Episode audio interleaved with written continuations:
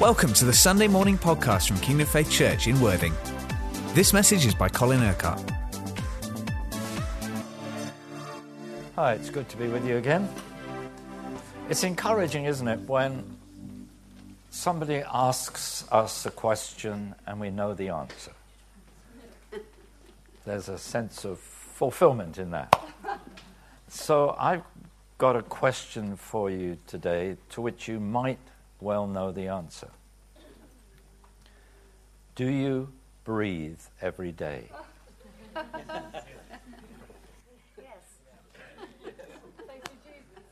Praise the Lord, you passed the test. Let me ask you another question. Do you need to breathe every day? Now, that is clear physically. You stop breathing, you stop living. But the real question is do you breathe spiritually every day? Because if we're to be alive spiritually, then we have to breathe spiritually. Just as if you're going to continue to live physically, you've got to keep breathing. The moment you stop breathing, you are in trouble and won't last for very long. As soon as you stop, I'm on. Yeah. Yes. As soon as you stop breathing spiritually, you are in trouble. So, what does that really mean? Because, you know, some people spiritually take a big breath, they have an encounter with God or some spiritual event, and then they think that's going to last them for weeks, months, And breathing isn't like that. You don't take one big gasp at the beginning of the day and trust that's going to last you for the rest of the day. It wouldn't be long before you turned blue. So, let me ask you another question. Has Jesus ever taught you to pray?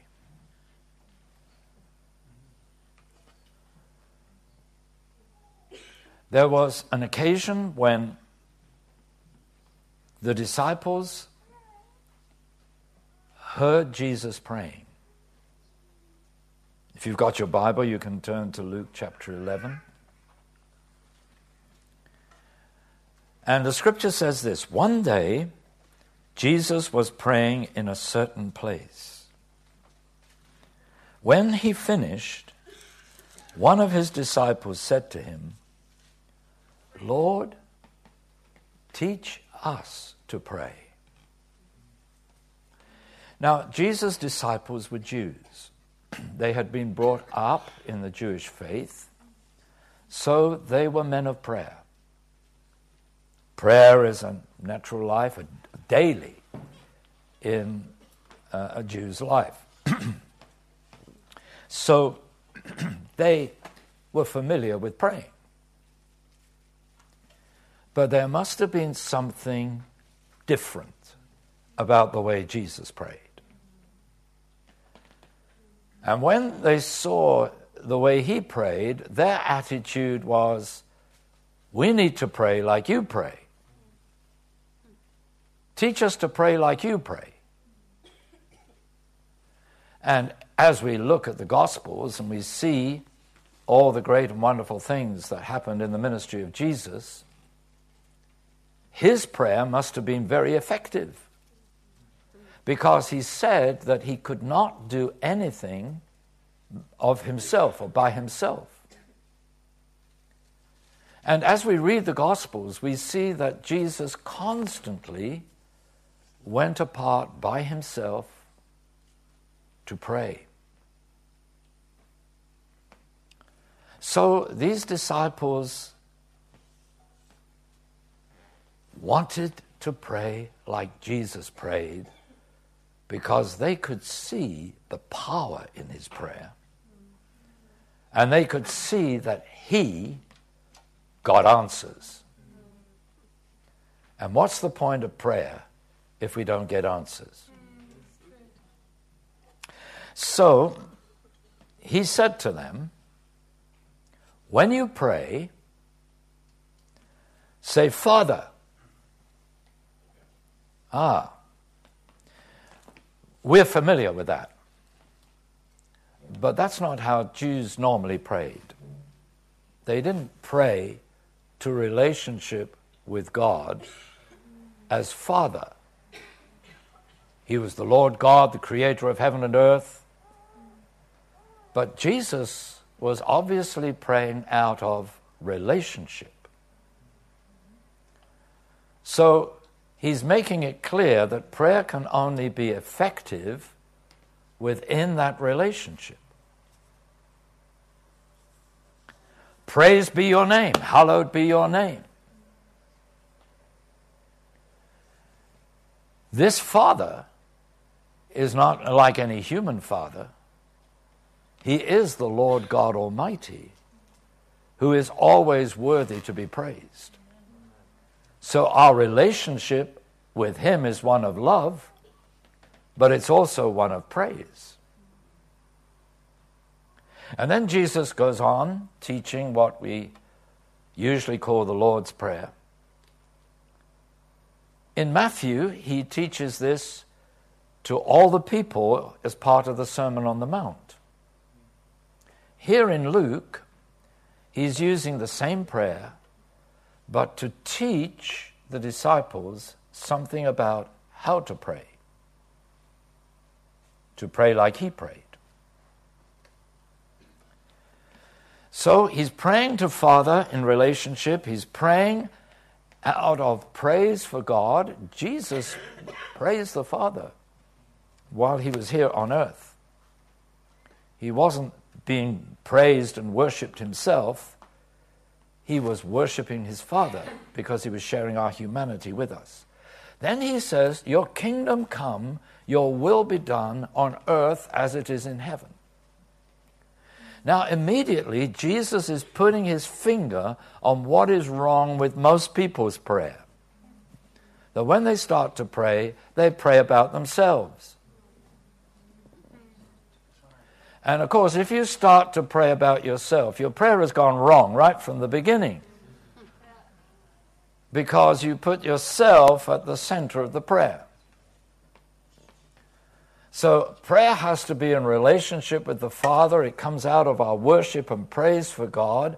But the purpose of prayer is to see God's purposes being fulfilled here on earth. So, whatever God needs to do in our lives personally has to be seen within this greater context. Another thing that Jesus taught in the Sermon on the Mount was seek first the kingdom of God. Put the kingdom of God first. And then everything will be added to you. But you see, usually when people pray, they start praying about themselves instead of putting the kingdom first. But Jesus says, no, put the kingdom first, and then everything will be added to you. And the kingdom is the rule and the reign of God. It's not a place, it's wherever in the lives of those in whom He rules and reigns. So we're praying that there will be the extension to God's kingdom. As soon as you begin to pray that, then you have the heart of God. And you realize that He sent His Son in order that people could be brought into the kingdom and that His kingdom would continue to grow. You know, even the prophetic words about Jesus in, in the Old Testament says the government is upon his shoulders. The government or the kingdom is upon his shoulders. And of the increase of his government and peace, there will be no end. This is the heart of God. What he's concerned about is to see his kingdom spreading. So he said, I want you to have the same heart. And the heart of your prayer is let your kingdom come. Let your will be done on earth as it is in heaven. In other words, prayer that is selfish doesn't really hit the mark as far as God is concerned. You say, no, no, wait a minute. Are you concerned first about my will or your will? Is your will really submitted to my will? If your will is submitted to my will, then you will seek first my kingdom. You will be praying for my kingdom. You'll be praying for lost souls. You'll be praying for people to come out of darkness into the light. You'll be praying for people to be made disciples. You'll be praying for the will of God to be done in every person that you know. And then that will include yourself, of course. Seek first the kingdom of God and his righteousness, and everything else will be added to you. So then Jesus says, Forgive us our sins, for we also forgive everyone who sins against us. If you, if you translate it literally, what Jesus is saying is, You forgive others first, and then God forgives you. So he doesn't forgive you in order that you might then forgive others. No, you forgive others that he might then forgive you. Amen. Why is it important for Jesus to state this at this particular point? Because, you see, we need forgiveness for all those ways in which Jesus Christ is not allowed to rule and reign in our lives. So we need his forgiveness. But to receive his forgiveness, we are to forgive others. Jesus made clear, he, he actually, uh, in the Sermon on the Mount, he emphasized this after giving the Lord's Prayer. And he said, Whosoever sins you forgive, they are forgiven. But whosoever sins you do not forgive, they are not forgiven. And if you forgive others, then you will be forgiven. But if you don't forgive others, then your Father in heaven will not forgive you. So, this business of forgiveness was very important with Jesus. And then he says, and lead us not into temptation. This is a slightly shorter version than the version in Matthew, because he's just talking to his disciples. So, seek first the kingdom Forgive anyone who opposes you, who speaks against you, because your whole motive is to actually live for the good of God's kingdom. Forgive everybody. Don't hold on to any hurt or any offense because God wants to forgive you. And He doesn't want you to be led into any temptation to please yourself rather than to please Him, to live for yourself rather than Him. Well, we're familiar with that prayer. Jesus never intended the prayer just to be rattled off like, Our Father who art in heaven, hallowed be thy name, thy kingdom come, thy will. No, what he's doing is he's giving the pattern of prayer. But the disciples say, Teach us to pray. So Jesus says, okay, this is to be the content of your prayer. You begin with your relationship with Father, you praise Him, you worship Him, you uh, seek first the kingdom of the will of God and, uh, uh, uh, here on earth.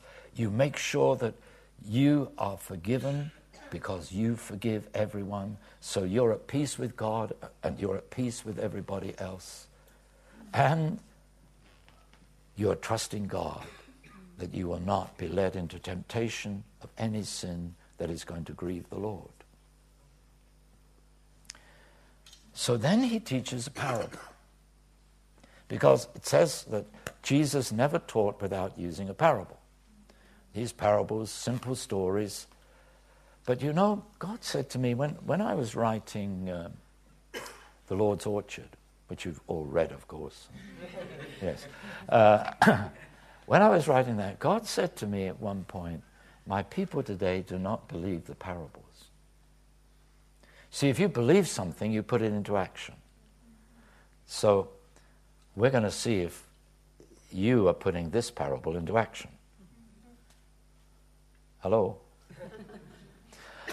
Jesus said, Suppose one of you has a friend, and he goes to him at midnight and says, Friend, lend me three loaves of bread, because a friend of mine on a journey has come to me, and I have nothing to set before him. Then the one inside answers, Don't bother me. The door is already locked and my children are with me in bed, I can't get up and give you anything.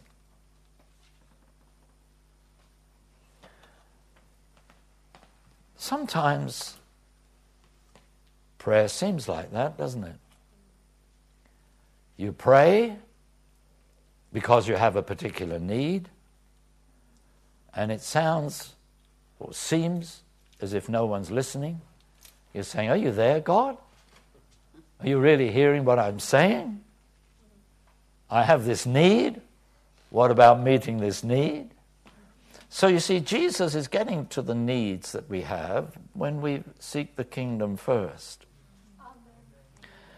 So then Jesus says, I tell you, though he will not get up and give him the bread because he is his friend, friends don't always fulfill what you expect of them, do they? So it's not on the basis of friendship that this man is going to give him bread. Now, though he will not get up and give him the bread because he is his friend, yet because of the man's boldness, he will get up and give him as much as he needs. What is Jesus saying? You only really pray when you pray with boldness. Now, what does it mean to pray with boldness? You are not going to be denied. This man will keep banging on the door until he gets his three loaves of bread not for himself, but in order to feed his friend who has turned up in the middle of the night. Still, it's not selfish, but he's bold. Most Christians are much too nice when they pray. They think God wants to pray that wants them to pray nice prayers. No, he doesn't want you to pray nice prayers. He wants you to pray bold prayers. Prayers, he wants you to pray in such a way that you make God feel he cannot deny you. I'll give you a few examples a little later on. Then Jesus says, words that you know very well. So I say to you, ask and it will be given to you. Now, you know, there's always a problem in translating one language into another. Uh, Greek is a very complicated language when it comes to the tenses of verbs. There are far more tenses in, in verbs in Greek than there are in English. So uh, it, it's a very sort of particular language. And there's a, a, a tense that is the continuous present. Now, the continuous present tense means there's continuous action. So if you are to translate this accurately from the Greek, you need to read the truth version. because it's, you know, I, I say, I, I know the author very well, and I know that he's translated this accurately. It's also translated in the same way in the Amplified Version. Because what Jesus is saying is go on asking. It's not you ask once and then you receive, but you go on asking.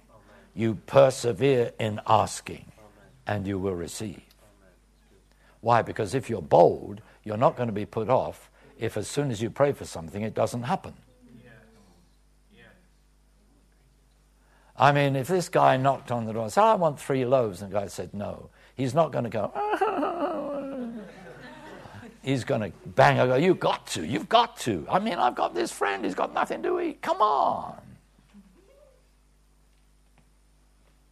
Boldness. So go on asking, and you will receive. It's the same with the next. Go on seeking, and you will find. I mean, look, if you mislay something, right, and you don't know where you put it, do you go and look in one place and if it's not there, give up? No, of course you don't. You go on seeking till you find it. This might be too deep for some of you, but I'm. See, when you seek for something, you are not going to be put off till you find it. if it's of value to you, if you really need it. So go on seeking, and you will find. Go on knocking, and the door will be opened. And you see, the trouble is, many Christians come and they.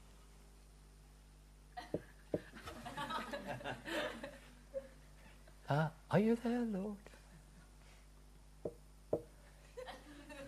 It's only me. I don't want to bother you because I never bother you for long. You didn't get that, did you? No. No, no. You knock. And if you don't get an answer, you knock more loudly. Hey, I'm here. Go on knocking. Hey, you think you can't talk to God like that? I talk to God like that. And I get answers. Why? Because He knows I'm in business.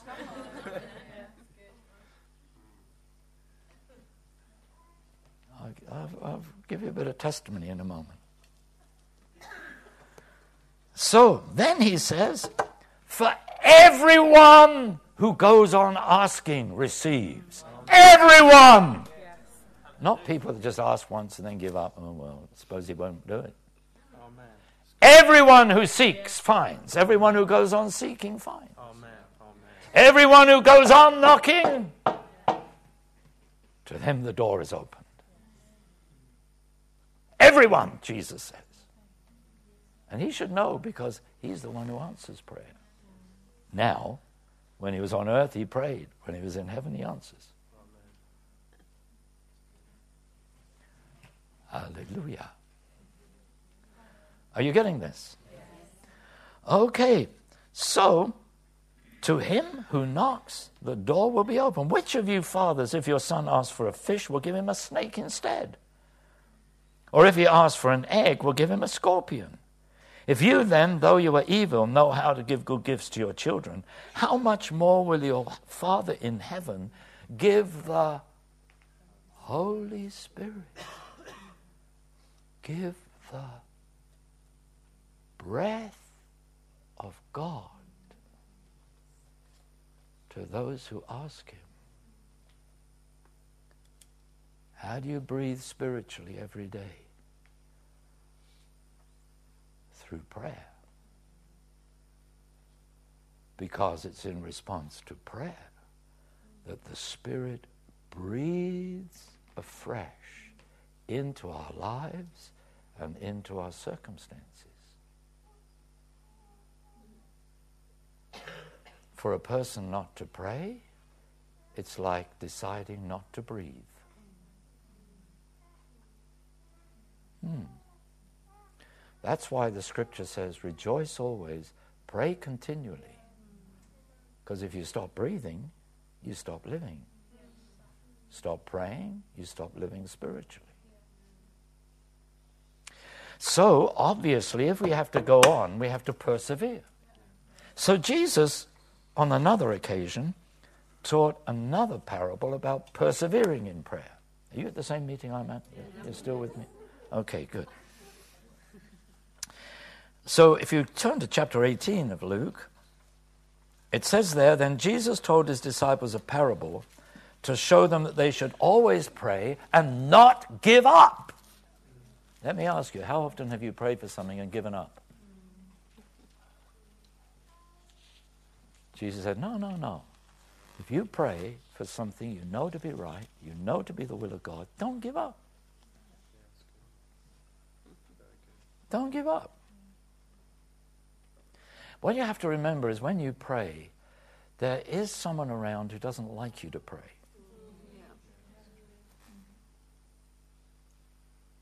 Isn't it true that most of the day you can concentrate on whatever it is you have to do, and then when it comes to prayer,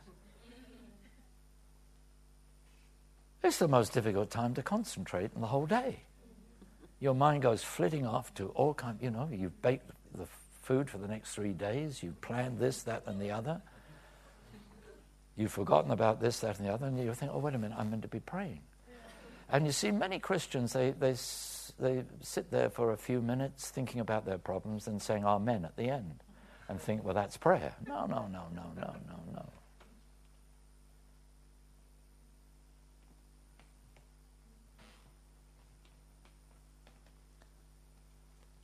So we're going to pray and not give up. And we're going to stand against the evil one who wants to distract us, try to make it difficult for us to concentrate. By the way, when your mind wanders, don't get upset. Just come back. Just come back and focus again on what you want to do. Because what the enemy wants to do is to get you so upset that you'll give up praying and go and do something else and say, Oh, I'm no good at prayer. Listen, I've been praying for many, many years and I still find it difficult to concentrate. Because there's an enemy who doesn't want me to. Amen? So you have to keep your focus and if your mind wanders, you keep you get back to your focus. You don't let him upset you. Okay. So, Jesus told his disciples a parable to show them they should always pray and not give up. And it's a bit of a strange parable, this.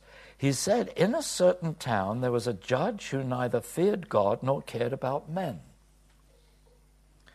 And there was a widow in that town who kept coming to him kept coming to him. She persevered, right? She kept coming to him with the plea, Grant me justice against my adversary. So she had a just cause and she wanted right judgment. For some time he refused. But finally he said to himself, Even though I don't fear God or care about men, yet because this widow keeps nagging me. Says bothering me, but I mean, think of a. No, don't. Don't. Hallelujah. There is a scripture in Proverbs which says it's better to live on the corner of a roof than with a nagging wife. Let me tell you, I don't live on the corner of my roof because I don't have a nagging wife. Hallelujah. Praise God. Glory. Amen. to get back to what Jesus is saying, even though I don't fear God or care about men, yet because this widow keeps bothering me, I will see that she gets justice so that she won't eventually wears me out with her coming. Now, this is an unjust judge. He's not like God who is just. And Jesus says, Look, if an unjust judge is going to give this woman what she needs because she persists and does not give up, don't you think your Father in heaven will give to you what is good because you persist and don't give up? He's not like an unjust judge, He is the just one. So Jesus says, and the Lord said, Listen to what the unjust judge says. And will not God bring about justice for his chosen ones?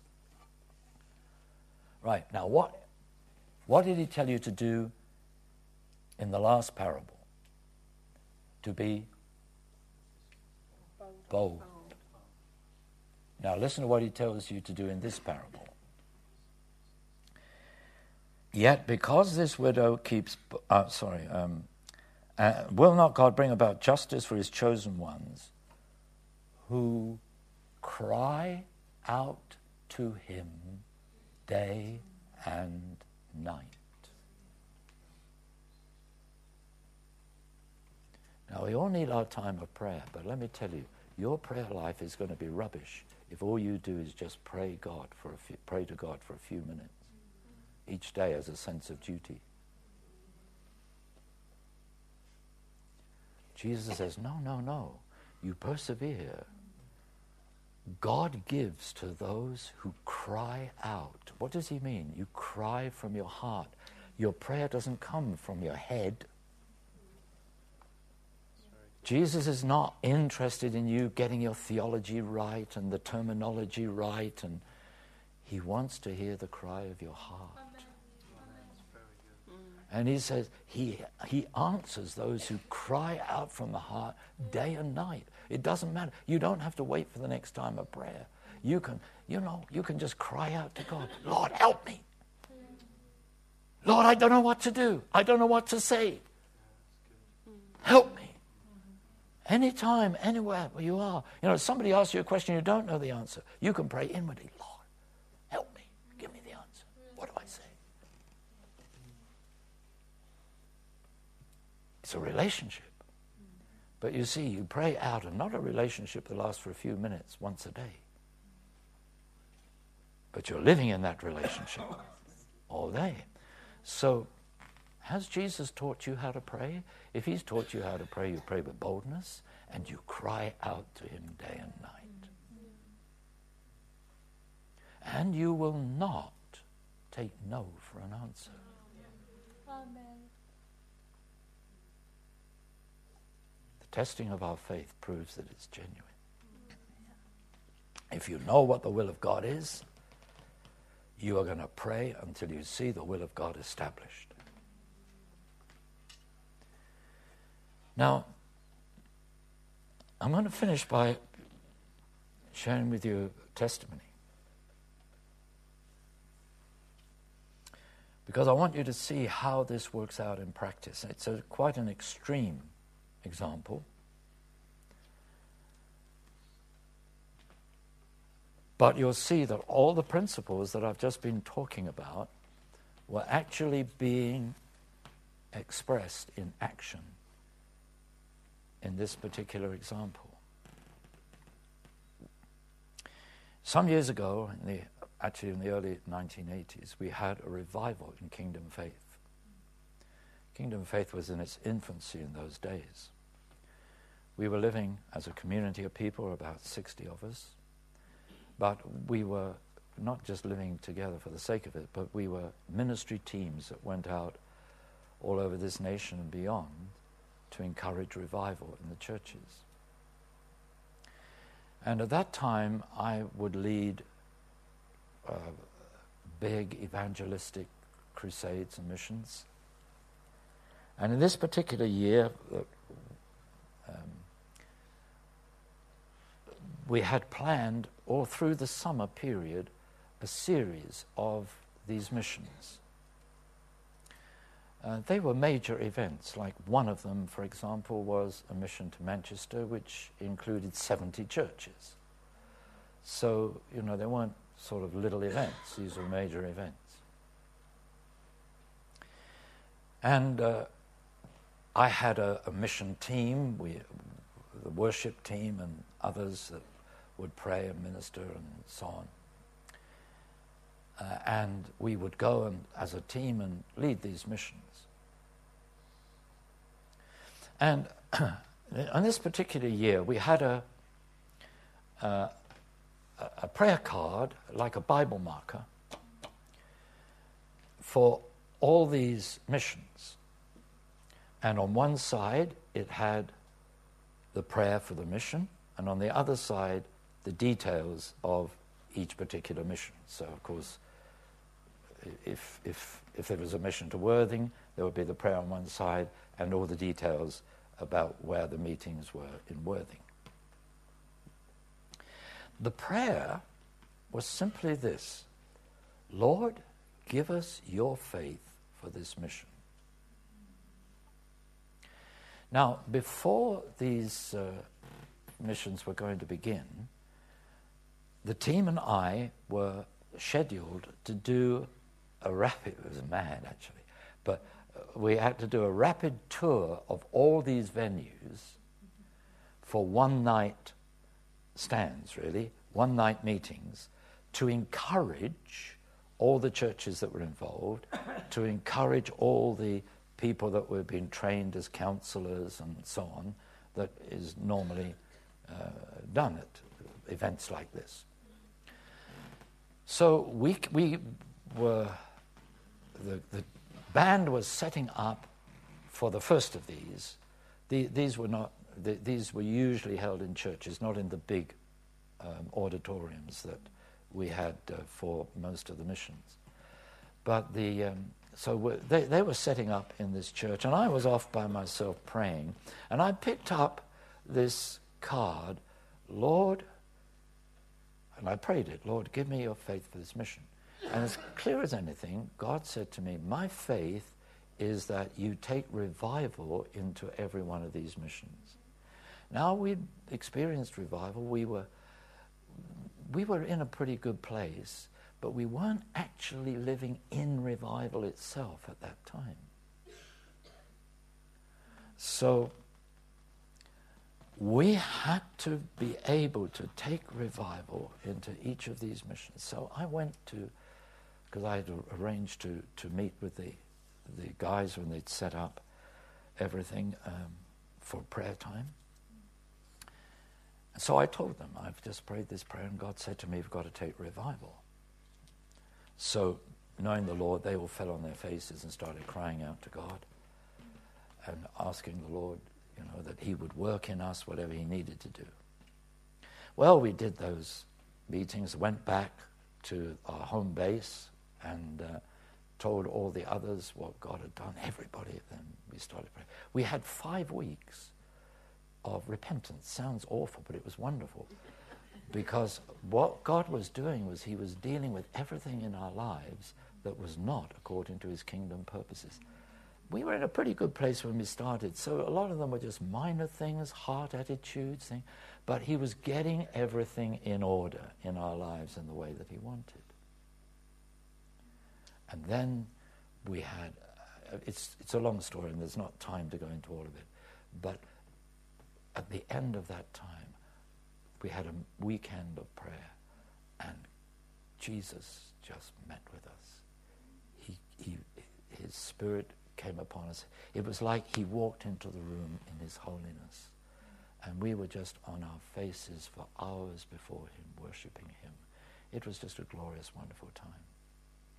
As a result of that, wherever we went, we, we saw the Spirit of God move. Usually, the first two nights were great blessing, and then on the third night, the revival would begin. And typical of the kind of thing that would happen, often when I was still preaching, hundreds of people would run forward and they'd fall on their faces, they'd start crying out to God uh, they, people would come to the Lord, they'd get filled with the Spirit, they'd get healed, they'd get delivered with nobody praying for them. Just the sheer power of the presence of God. I would be on my face, literally lying on my face on the platform. Uh, I mean, the first time it happened when I was still preaching, I said, Lord, I haven't finished yet. He said, You don't need to. Look what's happening. uh, so it was wonderful. For three years, actually, we never needed to pray and lay hands on anybody. The Spirit of God would just come upon them as we, as we ministered. So we did all these missions, and every one of them, you know, we had this revival breakthrough. We saw God do these amazing things. Then he came to the last one. It was now mid October, getting cold. And the last one was in South Wales, in the Welsh valleys, the area where the Welsh revival had happened. And there was nowhere in that area that was big enough for the crowds that were anticipated, you see, to, to come. So um, a Christian businessman had bought a, a, a, factory. It had been a graphite factory, you know, made pencils, filthy, sort of pencil dust everywhere. And, and he said to the local organizing committee, if you get a group of people to clean up the building, you can use it for the mission. And I will build a toilet block that you can use because then I'll use it for my business afterwards, which was a very generous offer. So uh, the guys did what they were asked. They cleaned up this place. It didn't have any heating, so they had those commercial blower heaters, you know, before the meeting started. But then there'd be so many people that would keep the building warm. What, what they didn't do was think of the fact that we, the team, would need a place to pray. And the only place apart from the big sort of open factory area uh, was what had been the manager's office. They never bothered to clean that up. It was filthy, it was cold, it was, it was everything. So that was our place of prayer. We didn't mind how dirty it was or anything like that. We just, we, we used to pray for two hours before these meetings. We just had wonderful encounters with God because we knew that if we met with God before the meeting, everybody would meet with Him during the meeting. So we came to the last night of this mission, and the revival breakthrough hadn't happened. In all the other ones, yes. We had nights of blessing, you would say they were good, but we hadn't had that where the, that kind of meeting where the Spirit of God moves in and just takes over completely and you don't have to do anything. So we were praying in this filthy office beforehand. And I was saying to Lord, Lord, you said that we were take, to take revival into every one of these missions. The revival hasn't happened in this one. This is the last night. So I was, I was giving God a hard time. I was pouring out my heart. I was saying, You've got to come. You've got to turn up.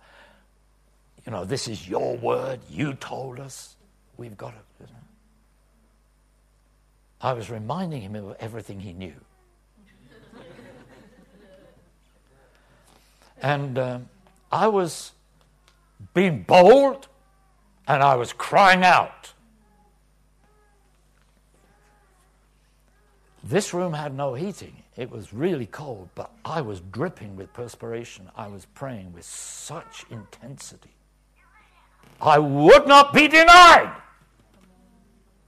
You have to do it, Lord. Suddenly, Jesus appeared.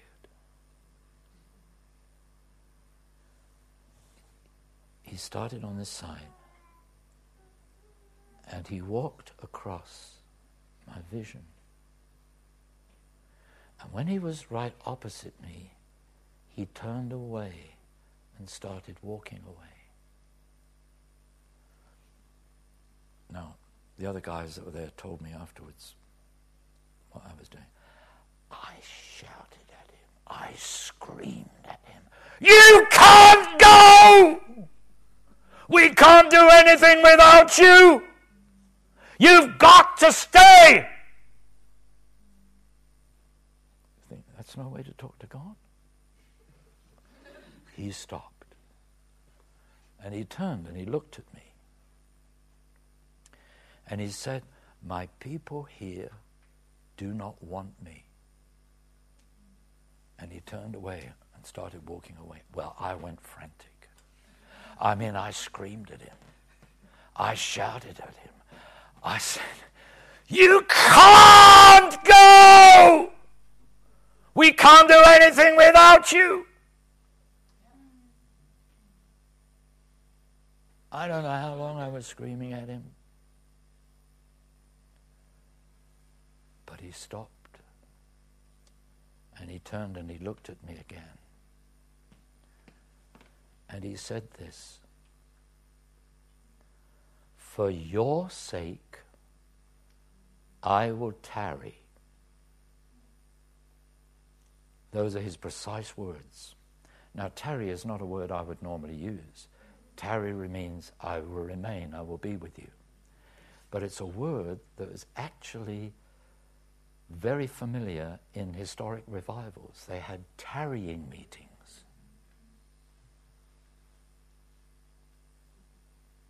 For your sake. Why?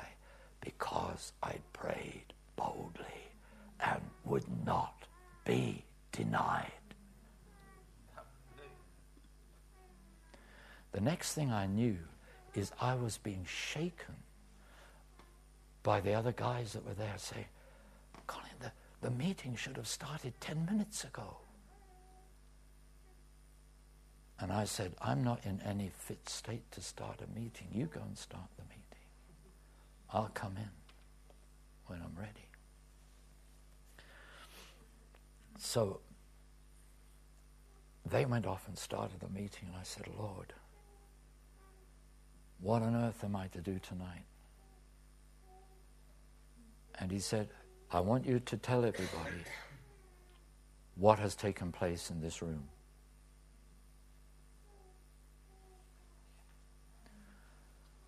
So I told them what I've just told you, including my people here do not want me.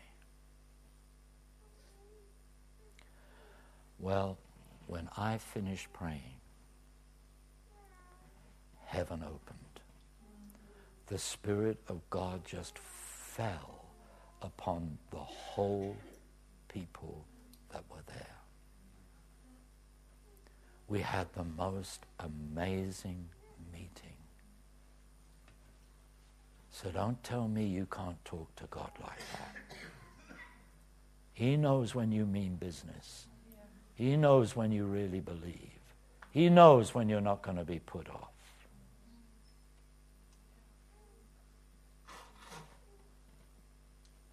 people came to me afterwards because this was back in 1980. So some of the people there, their parents had been part of the Welsh revival in the early 1900s. And people told me, our parents told us what it was like in the revival. Tonight, we've seen it for ourselves. And you see, the point is they were revival hardened. They'd been brought up by parents that had had this meeting with God and His holiness. And they'd been brought up, you know, in a strict way, but without having the encounter with God themselves. That's why they weren't, you know, oh, well, we've heard about revival all through our lives. We but that night, they tasted the reality. And whenever I go back to that area to minister, people come up to me and they say, I was there that night. And you don't need to say anymore, I know which night they mean. and I know where they mean. I was in that factory where the Spirit of God fell upon his people. Now, beloved, just let us round this off. Coming back to where we started. See, the Holy Spirit is the breath of God. And the scripture says, we're, we're running out of time, so I won't take you through all the scriptures, but if you look at Romans 8, for example, it says there, we do not know how to pray as we ought. But the listen to me, the Holy Spirit intercedes for us according to the will of God. In Hebrews, we read that Jesus is interceding for us in heaven. Here on earth, we have the Holy Spirit who intercedes for us according to the will of God. Or at least, He will if we let Him. But if you do all the praying and the Holy Spirit doesn't, then you're not going to pray according to the will of God. You're going to pray according to your own understanding. And your own understanding may be right, it may be partial, it may even be wrong. But God has given us the Holy Spirit, the breath of God, in order that we may always pray in the Spirit. It says, pray it in the Word, pray at all times in the Spirit. That's not just speaking in tongues, but it's allowing the Holy Spirit to breathe His life into our prayer for the Holy Spirit to, to lead us in prayer. Yes, to use the gift of tongues because that's why God has given it. You say, Well, I don't understand. Precisely because your prayer is limited by your understanding, but not limited when you pray in tongues. Then the Holy Spirit can pray in you and through you according to the will of God.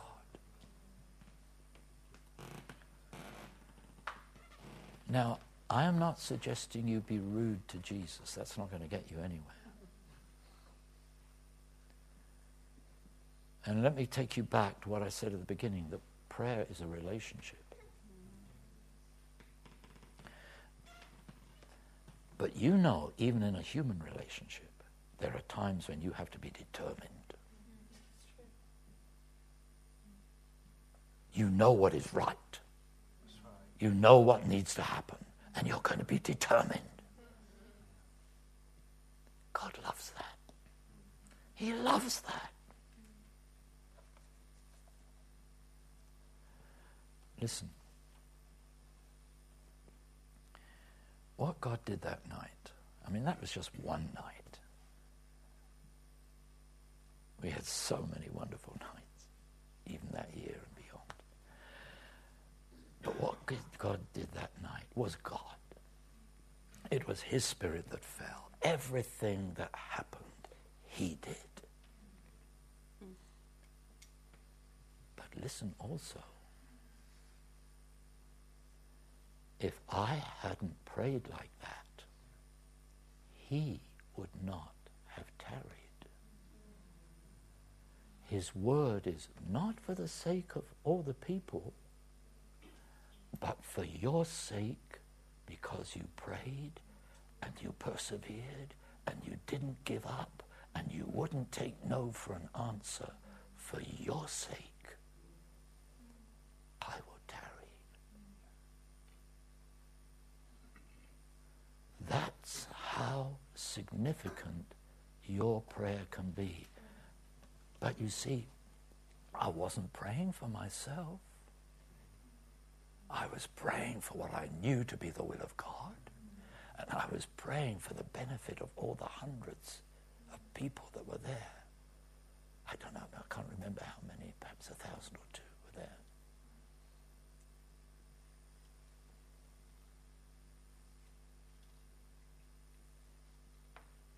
I wasn't railing at God for myself.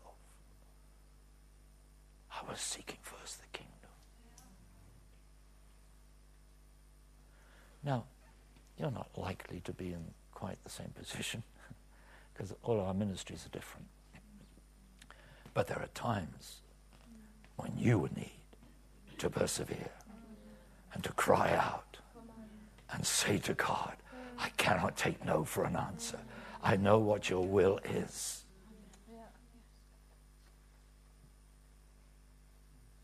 And God will love that. He will love that. He will answer that.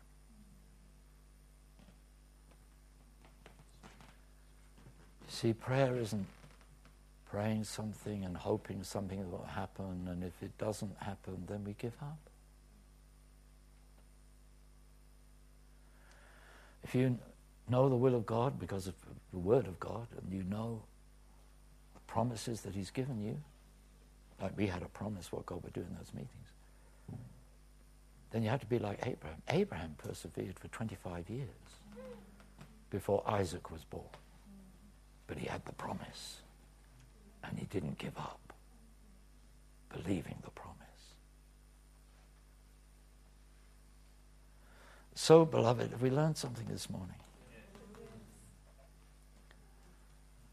What God intends for you is not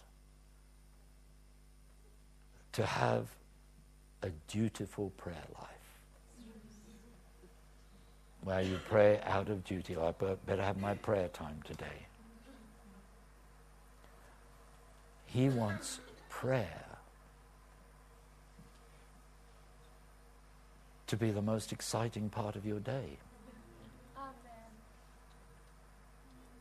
Because you know, you know that even even if it seems like the heavens are brass, even if it seems nobody's there answering the door when you're knocking, you know that he hears you. And John says in, in the first letter of John, chapter 5, if we know that he hears us, we know that we receive from him whatever we ask. Hallelujah. So, what are we going to do now? Well, it would be false, wouldn't it, if we just stood up and I said, okay, start crying out to God because it's got to come from the heart, right? It's got to come from the heart. But you know, Jesus said, when you pray, go into a secret place, shut the door, pray to your Father in secret, and your Father who sees what you do in secret will reward you openly.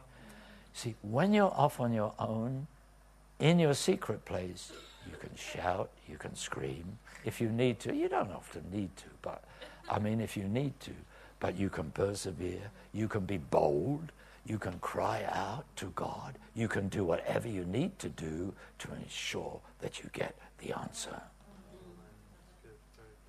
And you pray through until you know you have the answer. Amen? When we come together, most of us suffer from the sin of self consciousness. It is a sin that we're more worried about what others think than what God thinks. But if you learn to pray like that at home, when you come together and we pray here together, you'll pray like that anyway. Uh, I've been teaching people how to pray, the students and others, how to pray like this. Prayer meetings at Roffey are getting noisier and noisier. People are getting bolder and bolder. Some of them are screaming more and more. uh, but things are happening. Hallelujah. Things are happening. So come on, let's stand.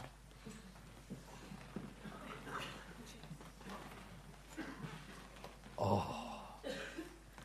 I want you, first of all, just to say, Lord, thank you for the wonderful gift of prayer. This wonderful gift whereby I can meet with you day by day. Thank you for this wonderful gift where you will hear the cry of my heart not just the words of my head, but you will hear the cry of my heart and you will answer me. Thank you for this wonderful gift.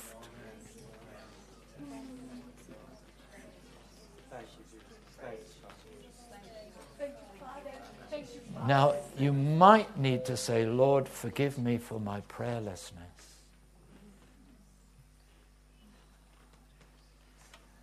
You might need to say, Lord, forgive me that I've so often given up and haven't persevered. Well, know that He's not beating you, He's not scolding you, He's forgiving you. Hallelujah.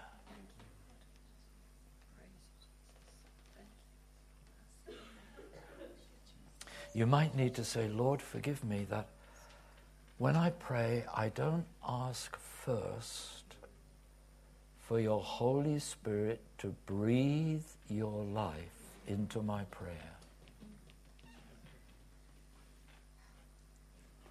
Thank you that your Holy Spirit is the breath of God. And Lord, day by day, every day, I want you to breathe your life into me. I want you to breathe your life into my prayer so that I pray at all times in the Spirit. That you lead my prayer, you guide my prayer, you fill my prayer with your life, with your power, with your faith, and that powerful things happen as a result of that prayer. Thank you, Jesus. Thank you, Lord. Come on, just pray now.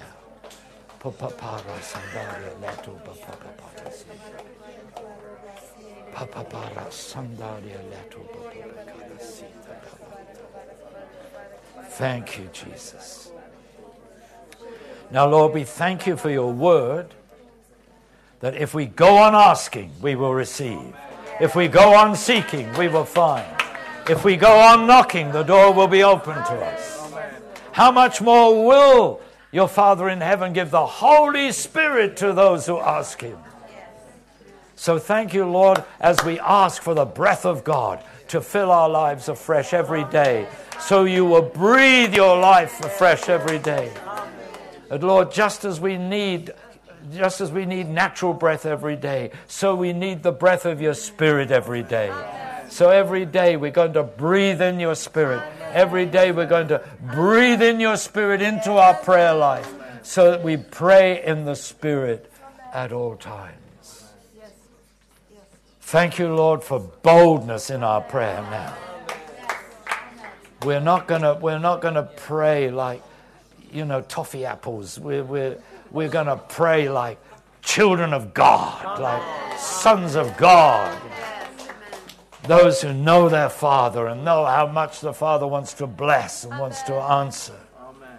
And Lord, we're going to cry out to you day and night. It's not going to just be in our prayer time, but Lord, at any time, Amen. we're going to cry out to you, knowing that you're always with us and you always hear us and you always answer us when we pray with faith, with that boldness, with conviction. So we bless your holy name. Are you thanking the Lord now? Come on, let's let's just finish by thanking Him. Oh, we thank you, thank you, thank you, Lord. Praise you, praise you, praise you, Lord. Hallelujah. Now we're having some powerful prayer meetings, aren't we? You're having some powerful prayer meetings here. They're going to get even more powerful. People are going to pray even more boldly, with greater expectation. I want you to just remember that phrase I will not be denied. When you pray according to the will of God, according to the word of God, you will not be denied. God loves that. See, the devil wants you to believe God won't do it. You'll be denied. He won't honor his word. He won't fulfill his promise. It's not going to happen. That's devil talk. Isn't it good you don't believe any of those things when you pray? You're not listening to the devil. You're listening to God. You're listening to the Word of God. You're listening to the promises of God. You know He will be faithful because He's always faithful. Amen. Oh, Father, we want to thank you so much. Bless your holy name. Bless your holy name.